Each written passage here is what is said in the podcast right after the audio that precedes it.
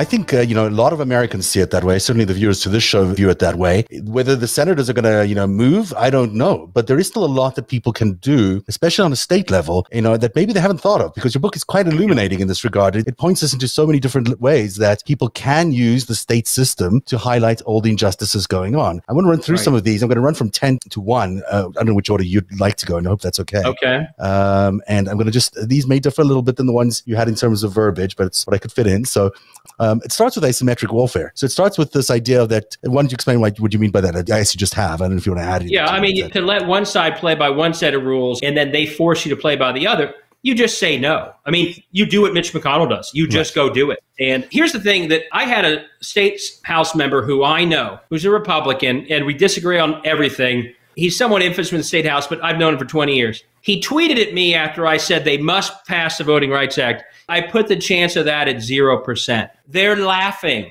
at Democrats who don't stand up and fight. And my attitude on the asymmetric warfare, surprise them by how hard you fight. Make them stay all night, every day. They should have run all the way through that holiday vacation. The Democrats in the Senate are not behaving like this. It's not in their nature to do this. They're not suddenly going to discover this weird muscle that you're describing here. Right, they need to. Yeah, they're not going to. I can tell you that we've tried. Well, it's unacceptable. I mean, those Texas legislators left their homes, left the state because they were alarmed. Stacey Abrams, to great risk, she said, I'm not going to be the governor, but she didn't concede. She called out the illegitimacy. One of the things that I put in this book is, and this is why the Orban conversation is so important, competitive autocracies rely on the sense that everything is legitimate. And so if you go along and act like it's legitimate, you're giving them the gift they want. Every U.S. senator, like Stacey Abrams did, like those Texas State House members, you need to say this is not legitimate and your behavior should reflect that. And kind of being calm and saying, sure, you can have a filibuster without doing anything. To me, that's sending a signal that you don't think it's that big a deal. And I think it's a huge mistake. But isn't that exactly what it feels like is going on? It feels like the Democrats, or at least some Democrats, have bought into some of the change that the Republicans might have wanted, and that they're not fighting as hard. It certainly seems to me like, a lot of the time they're putting up sort of a show, but they're not diving in there as much as they could. I know it's easy to say on the outside looking in when you've only got 48 real seats in the Senate, but, it just feels like that. In the last month of last year, it was good to see a lot of Democrats actually saying, I think we should get rid of the filibuster. Yeah. I'm warning to do that. And I agree with Chuck Schumer. Call the vote. Absolutely. Call the vote on everything. It's hiding behind, because I don't think it's just one or two. I think they're more. Yeah. And I think they let a few take all the heat. And if you, in the end, aren't willing to do this, you're not for democracy. I'm sorry. And I say this to people who I respect. You are letting democracy die if you let this filibuster stand in the way of your constitutional oath to protect democracy in states. And again, you're also being played the fool. Yep. Mitch McConnell is laughing. The people in these state houses are like, wait, I passed my bill. I didn't even care what the Democrats thought. I didn't even talk to them. It was written in some conference room, and I passed it. But these fools in D.C. are going to sit around and require that Rob Portman and Susan Collins sign on. They're laughing. Yeah. And my attitude is, don't have him laughing. Have him shocked, because you fought harder for democracy than anything they've ever seen you fight for. And that's, again, that's important for the other side to see. It's important for everyday citizens to see, because if you act casual about it, the everyday citizens, the ones who aren't paying attention, are going to say, well, is democracy really in trouble if they don't even seem to act like it is? No, they're going to read from the casualness. And by the way, many senators are very fired about this. I don't want to minimize that there are many, but as a group, it needs to be like, we don't need another speech. We need some passion and a little bit of anger and the same toughness that I hate to say Mitch McConnell shows. Yeah, he doesn't care. He doesn't care. And, there's a lot of Republicans, maybe not a lot, there's probably one or two Republicans that can be shamed if they're concerned about their re-election opportunities, who can be shamed into voting for some of the stuff that they would otherwise not, because they're hiding behind Mitch and about, basically. And let's be clear. If you do a poll today, and one of the things this Freedom to Vote Act does is it creates a broader template of how many drop boxes you have per person. If you did a poll today, you want more drop boxes in your state, the poll is 80-20. These are generally very popular things. As you said, I think you can move people. We had a straight up vote in Ohio on changing the Constitution to end partisan gerrymandering. It passed 75-25. Overwhelming. In what world do people like, rigged anything, let alone elections where politicians do whatever they want and can never lose? So the truth is, there are a lot of pressure points that you could hit hard on. But if you don't bring the argument, you know, no one ever hears it. Right. And maybe that's something is just as a actual takeaway that people can take away from these points you're suggesting here. In your local state races, find the people that are vulnerable to this pressure, because there are pressure points. You know, there's a lot of people who are going to lose their political careers if they don't sign on to some of these bills. We need to highlight that. And I think there's an opportunity there to identify. And this gets to another 1%. I don't know if it's in your group. And even if they can't lose because they're in a district they cannot lose, still run against them and call them out every day for a year.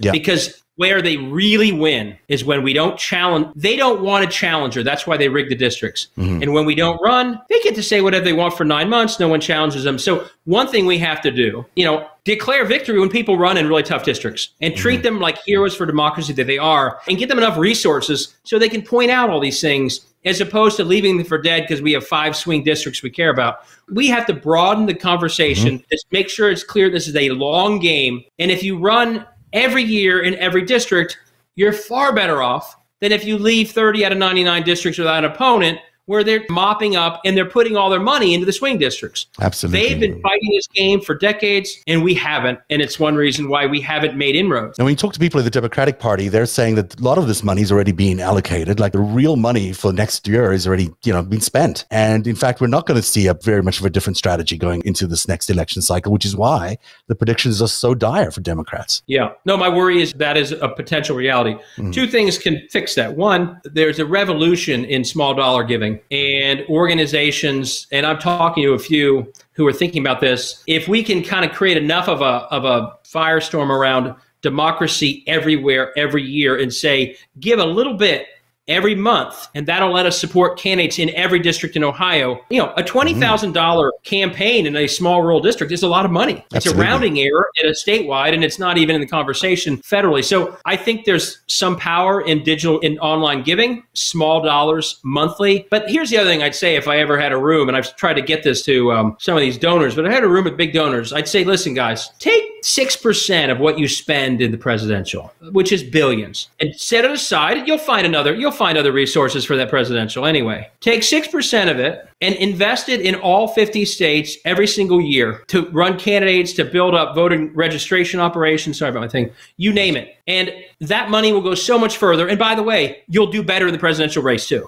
because you built something. And like what you're saying so much about this idea of creating, you know, a organization or a digital presence of some sort that allows people to find out where they should be adding their pressure points. Because I do think people are very confused by the enormous challenge of trying to figure out which candidates are the right candidates, which issues are the right issues. Even on, you know, on the voters' bill, there's something really important there that can be done, I think, just in terms of identifying who the most vulnerable senators might be. I mean, we don't know who those vulnerable senators are. You might have a better idea. Other people, you know, inside the Beltway might be able to have a better idea of who the more vulnerable people are. But people on the outside don't know. So if we had those names and we knew where we could send our $20 bills, that might be more effective in terms of getting us through that. Yeah. I'd really love that idea. One thing I want to say is sometimes, and this is going to sound counterintuitive and maybe pie in the sky, but even if the person isn't the best candidate, like, put it this way, Democrats are waiting for Barack Obama and Stacey Abrams to save us. Republicans put people in seats everywhere and say, go win, and they win and they're in power. So we have to say to anyone who will step up, especially in the hard districts, you are a hero. And we are raising enough money through small dollar donations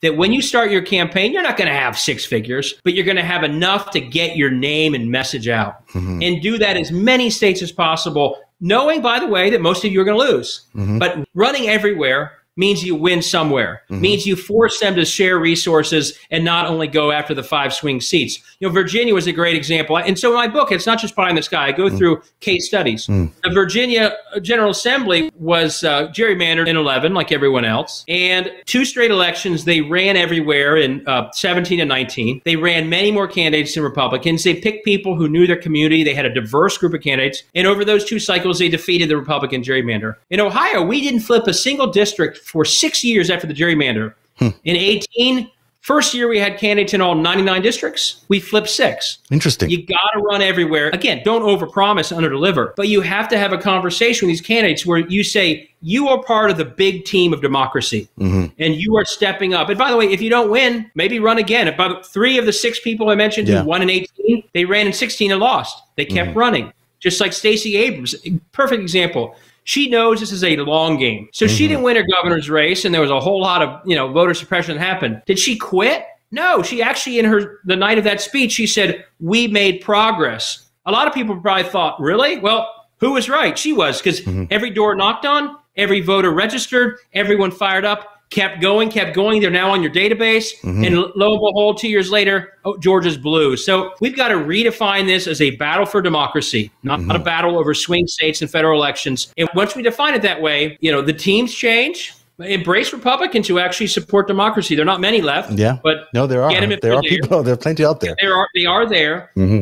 Define it as a long game, so you don't go home and cry every time you don't win every 2 years. But if you built something, keep building, and you got to do it all over. You can't just pick 10 states and say the rest of you, we're going to allow you to live without democracy. And I mean, again, that's a violation of the Constitution. No one in any state should live in a state that isn't a functioning democracy. We don't want that in the world. Why would we let it happen in states in America? Absolutely. So there's a guarantee about that. And of course, you know, the House is just on a knife's edge in the next round. I mean, any number, just a handful of seats could flip the House in one way or another, and that would change the trajectory of history. You also said here, this is number 9, prioritize democracy above everything else. So tell us a line about that. Yeah. I mean, if you can break bread with someone who you disagree with on other issues, do it. That sounds naive in 2022. Reagan and Bush both signed the Voting Rights Act. The Senate passed the Voting Rights Act in those years, something like 97 or 98 votes. It wasn't that long ago that this was bipartisan. Right. I'm not naive, but there are some Republicans, and some of them have left the party, others are quiet, who I think still believe in democracy. And I think we have to embrace people we disagree with. And that also means moderates, to the extent they support democracy, and progressives also go fight about other things. But if you're on the same page of democracy, that's even more important. One last thing, and this is really important, and it's sort of counterintuitive. I think, although I get it, and it was amazing they would beat Trump, defining the other side as never Trump is far too narrow. The attack on democracy preceded Trump. It will continue, and the powers of these states will continue if Trump doesn't run in 24, if he's not around 5 years later. What they are building is about democracy. Just like I say in the book, you know, Andrew Johnson was controversial. He didn't support the South. It'd be like saying you have a never Andrew Johnson movement instead of a never Jim Crow movement. Right. We are defining it too narrowly, and what that has done, and I think this is part of what happened in 20, it gave a lot of Republicans who didn't like Trump a license to vote for Republicans the rest of the way, even though those Republicans, although they didn't feel like Trump, they were more civil than Trump, they're against democracy just like he is. They're just more savvy about it or quiet about it. So I think every single voter who cares what democracy needs to say, even if you don't like Trump, I don't care. Are you for democracy? I love that, especially because we've seen that. We've seen these Republicans destroy democracy in the middle of this country, as you point out. You know, let's call them out on that all the time. They shouldn't be able to go through an election cycle without every day this being reminded of them. And even if they're genteel, you know, some of these goofballs walk the Edmund Pettus Bridge and send photos out. And then they say the Voting Rights Act would federalize elections. That was the whole damn point, folks. So if you see people doing that, don't think never Trump, well, that guy seems okay. He's against democracy. Never vote for him. Get him out of office. Yeah, and almost every Republican in office in the state houses is against democracy, as they are in the federal houses. You've also said here, expose election corruption. I mean, that's kind of obvious, but it's not really, because we don't spend enough time saying where the votes are rigged and looking at it and highlighting where the rigging is happening, because it's happening everywhere and it's systemic. You got to call it out. You know, one of the ways I think about this is election night in America is literally like a holiday. You know, we have panels of CNN and MSNBC. We have special music we all can recognize. And we all watch it. And this is, again, this is what competitive autocracy wants. It legitimizes everything. And that's fine if these were fair elections. There should be as much coverage right now over the rigging of congressional districts. Put the panel up. Play the fancy music. Tonight, they determined 13 races in Ohio out of 15. They just determined those. So we don't all sit around next year and somehow act as if it was a surprise. So I think we all still are so excited to believe in our unique democracy that we're unwilling to call out where it's flawed. And that's why we need to be much more clear-cut on not everything's broken, but where it is broken. You know, some of the stuff they're seeing on the other side is obviously absurd, but rigging elections so you and I can brick 99% of state house races in Ohio for 10 years, that should be front page above the fold. Yeah, absolutely. It's just not covered. It's just not covered. Yeah, I mean, it might get a mention in the local newscast. On the election itself. Yeah, exactly. So we all sort of play into it, and it legitimizes, which is what they want. Well, the local news story that you will is another one of your points that we'll come to, but you know, the fact that local newsrooms have been bankrupted of any real journalism, and the fact that local TV stations no longer really function as local TV TV stations. You know, this is tragic because there's no one actually on a local level looking at what's going on in terms of these election gerrymandering and the rigging. And there are people who are capable in each of these states and who can get on the internet, because we now have the capability to do shows like this, you know, who can get the word out. I hope people listening tonight, wherever they might be in America, if they encounter these kinds of efforts to rig the vote or change the vote, gerrymandering that are not getting the light that they deserve from journalists, that they put it out themselves. You know, you've got your phone, you've got your Twitter accounts, record something, put something out, express to the world what's going wrong in your area, because you are the local media there now. There is no other. That's literally why I wrote the book. I was sitting around tweeting something. I thought, I shouldn't tweet this. I need to write this. Yeah. And if you look at, now it seemed, I'm sure my wife is wondering what the heck's happening to my husband, but almost every day I do a whiteboard, which gets viewed a lot, you know, 50, 60,000 views, sometimes more. It's my effort to just inform people. Like, it may seem desperate, but I don't see enough else out there. If people follow me on Twitter, they'll see all this stuff at David Pepper. But yeah, we all need to get it out there. And what's happening with journalism is exactly that. I mean, they are being, and it's a perfect situation for, again, Alec, the Koch brothers. Because as I said, this is about, I call it the 80-20 rule in my book. Throw everything at the wall. And 80% of it may not pass, but 20% will. They'll cover the 80%. They may not even get to the 20, but the throw out, it's kind of like what you said, you know, the fake news or the Madison Cawthorn story. They'll throw some crazy idea out there. It gets all the news coverage. It gets crushed by the legislature in the end because it did get exposed. In the meantime, they passed three other things that never were in a story. So they know there's limited coverage. And by the way, one other thing, and this is going to sound really in the weeds, who do you cut in journalism when you're running out of money? You cut the columnists and the ad boards, the people with some institutional history that can cut through the clutter and explain that's the most ridiculous map of all time. Straight news have to generally do both sides. So you also are seeing the long-term, you know, shoe leather, more expensive, more senior reporters be the first to go. And that ends up meaning that any kind of neutral analysis disappears, and all you get is Fox News or tweets from one side or the other. So there's a lot of tendons being cut in the media beyond just the fact that these papers are a lot smaller. And especially the investigative teams, which is where a lot of this stuff comes out of. Those are the first to go. You know, a lot of these newsrooms are just gutted. They have nobody in them. They have no journalists. They print papers, but they have nobody in them, really. I mean, in Ohio, I'll give credit. We still have some really good journalists, and they do a good job. But if I talk to them candidly, they're like, we're overwhelmed. We're exhausted. We can't keep up with every new iteration of this horribly rigged map. And these are the people who've been around a long time. So, you know, the average state house, one study found, has 3 reporters per state house.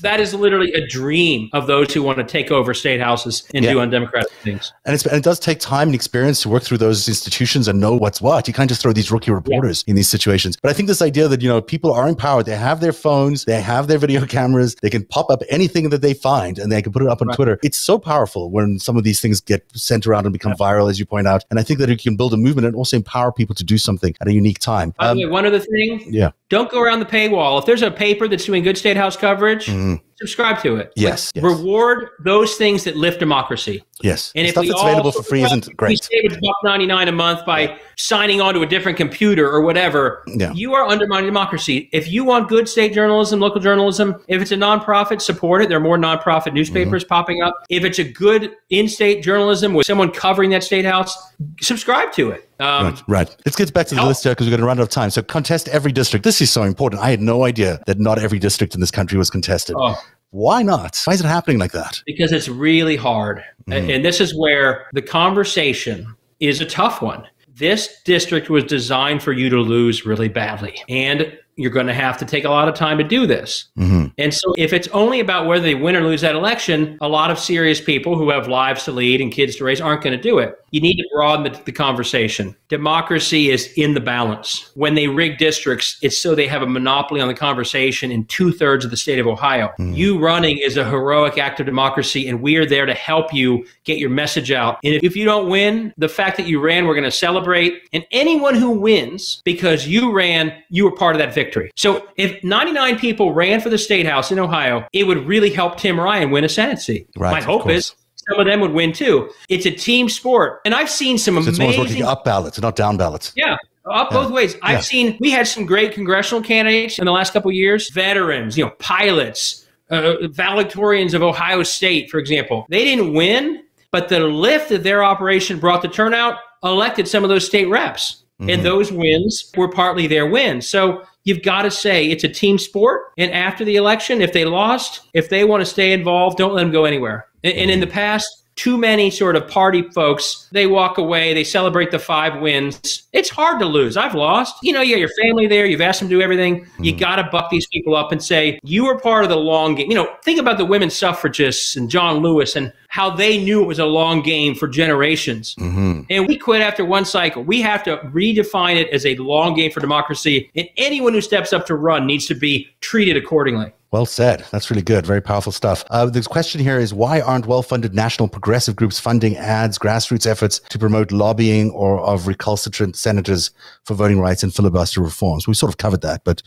my guess is you'll probably see that when we get closer. There are a lot of groups, very passionate. There's a lot of passion in the party for this, and I think we probably will see that. I hate to say it. I'm not sure how effective ads are. I think it might alienate as much as it helps, but I do think phone calls from real live people in these states really matter. And by the way, not just to the senators who are on the fence, but I would call senators who you know are on the right side and say, I want you to be more loud on this.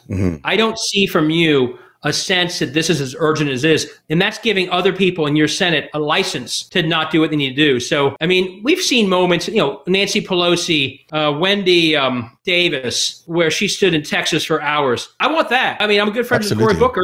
Cory Booker stood for 20 hours and did that. And he's the kind of guy who would. Only acting that way will wake people up to how bad it is. I think you're so right. And I think just the president... one who spent hours talking. Why aren't we the ones doing that? I mean, why does Kevin McCarthy seem more passionate about what he's doing? Our officials need to not just be on the right side, but need to fight for it. Again, harder than anything they've ever fought for. And the public can play a role in this. The public can really step up and find the pressure points. If we all knew the pressure points, it would be easier. But if we don't, we'll find out quick enough. You know, if there are things that are beginning to bubble, let's find them. Let's increase the pressure on those big issues. Let's see if the senators and by the way, give them and understand where people are coming from. That's why I mentioned the guarantee clause. I believe some of these senators are worried about other votes that they think the filibuster will help them on because they actually don't agree with other Democrats. So with those senators, I'd say that's a different debate. That's a different issue. This is democracy. And with democracy, the Constitution tells you what you have to do. And that's a clear exception based on principle that allows you to separate the other issues that you don't agree with. And so I do think not just hitting everyone over the head, although that can help too, but with some of them, get them the arguments that if you think they are legitimately struggling, get them the arguments that they can grab hold. I was in office. I get this. You know, hey, I want to get to where I need to get, but I don't want to open a door to something else. Help people find their way if you sense that there is some room there. It's interesting. I mean, I think a lot of these lawmakers assume that they're not going to win in the future, that the party's not going to be in power, and the filibuster is going to be used against them. I mean, that's sort of going in with the worst mindset you could possibly imagine. You know, we have to go into the mindset of winning. We learned in the Trump era, if nothing else, you learned you never caved to bullies, ever. Then they've got you. That mindset is caving to Mitch McConnell. Right. He's a bully. You think, well, if we do this and he's going to do that, so we can't do it.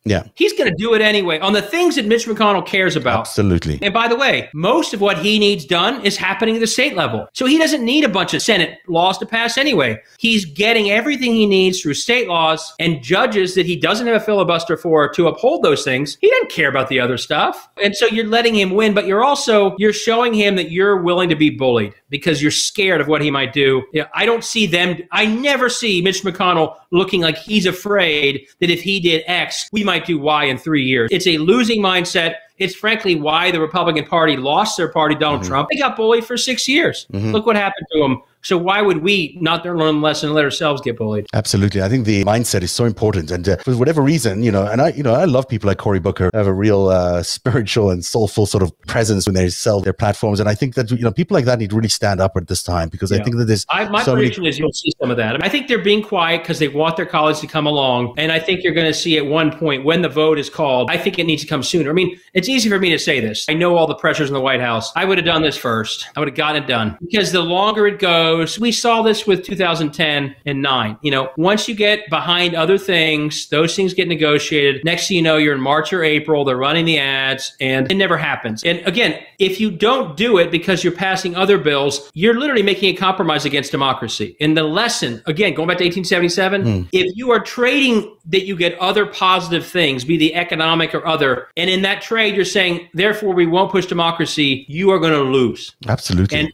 never trade for democracy. democracy. Absolutely. And that's so much sense. I think by pushing it back, they made a trade. We'll do these things and then we'll get to this. No, you don't do that with democracy, especially by March and April when you saw how extreme these state houses were getting, you know, amplifying the big lie and then passing all these laws, let alone the new election rigging. And we have no memory, it seems. We have no memory of how bad Donald Trump really was. And that was a lukewarm version of what we might get in the future. I mean, you know, the first term of Donald Trump was him being nice. I mean, what's going to happen in the next term of a autocratic leader? It's not going to be anything that anyone would want. And people have forgotten that. And because it's of that distance in time, you know, maybe it's lost some of the fire. And maybe all of us need to be re-energizing around how traumatic and devastating and awful Trump was and how it will get much, much worse if the GOP wins next year. Let me just make it even worse for you. Other people are more dangerous than Trump. Mm-hmm. The system they're setting up in states will benefit whoever runs. And Trump was so incompetent on COVID, and he tweeted so much. I think someone else actually could have run a much better campaign and not turned off those voters. Absolutely. And so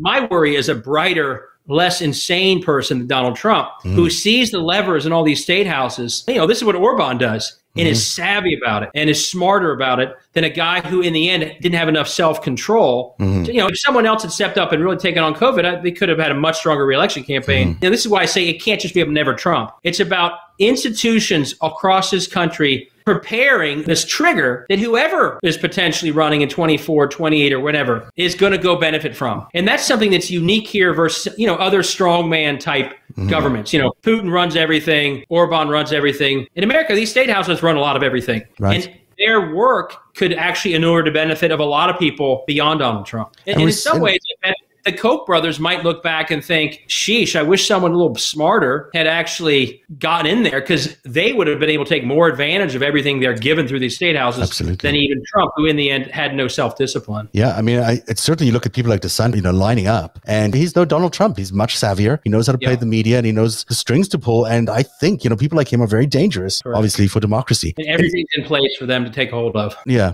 So you talk about competing in all 50 states. You sort of mentioned the competing in every district, but what's about the 50 states is sort of where we started, but, you know, just to wrap it all up, you know, how important and are the individual states that are more important than others, and where should we be focusing our attention? I mean, one, as I said earlier, if you told every donor, let's take 6 or 8% of your presidential spend and divide it up across 50 states and use it at elections at all levels, they'd say you're crazy. And you know what you'd say back? It's what the Koch brothers did. It worked. That's what they did. Interesting. They decided that they could afford, because they cared about attacking democracy, and they obviously profit from all this. So there's a little bit of a difference in incentive, but they made that bet in 2010. And on budgets that are quite small, they flipped a lot of state houses, including Ohio's. Democrats were the majority state house in Ohio in 2010, and they flipped it. They flipped them all over. And so you need to fight everywhere. You know, if you only go to federal swing states, maybe you win, maybe you don't, but you're letting them off the hook. Look at what Republicans did. New Jersey, Virginia were blue.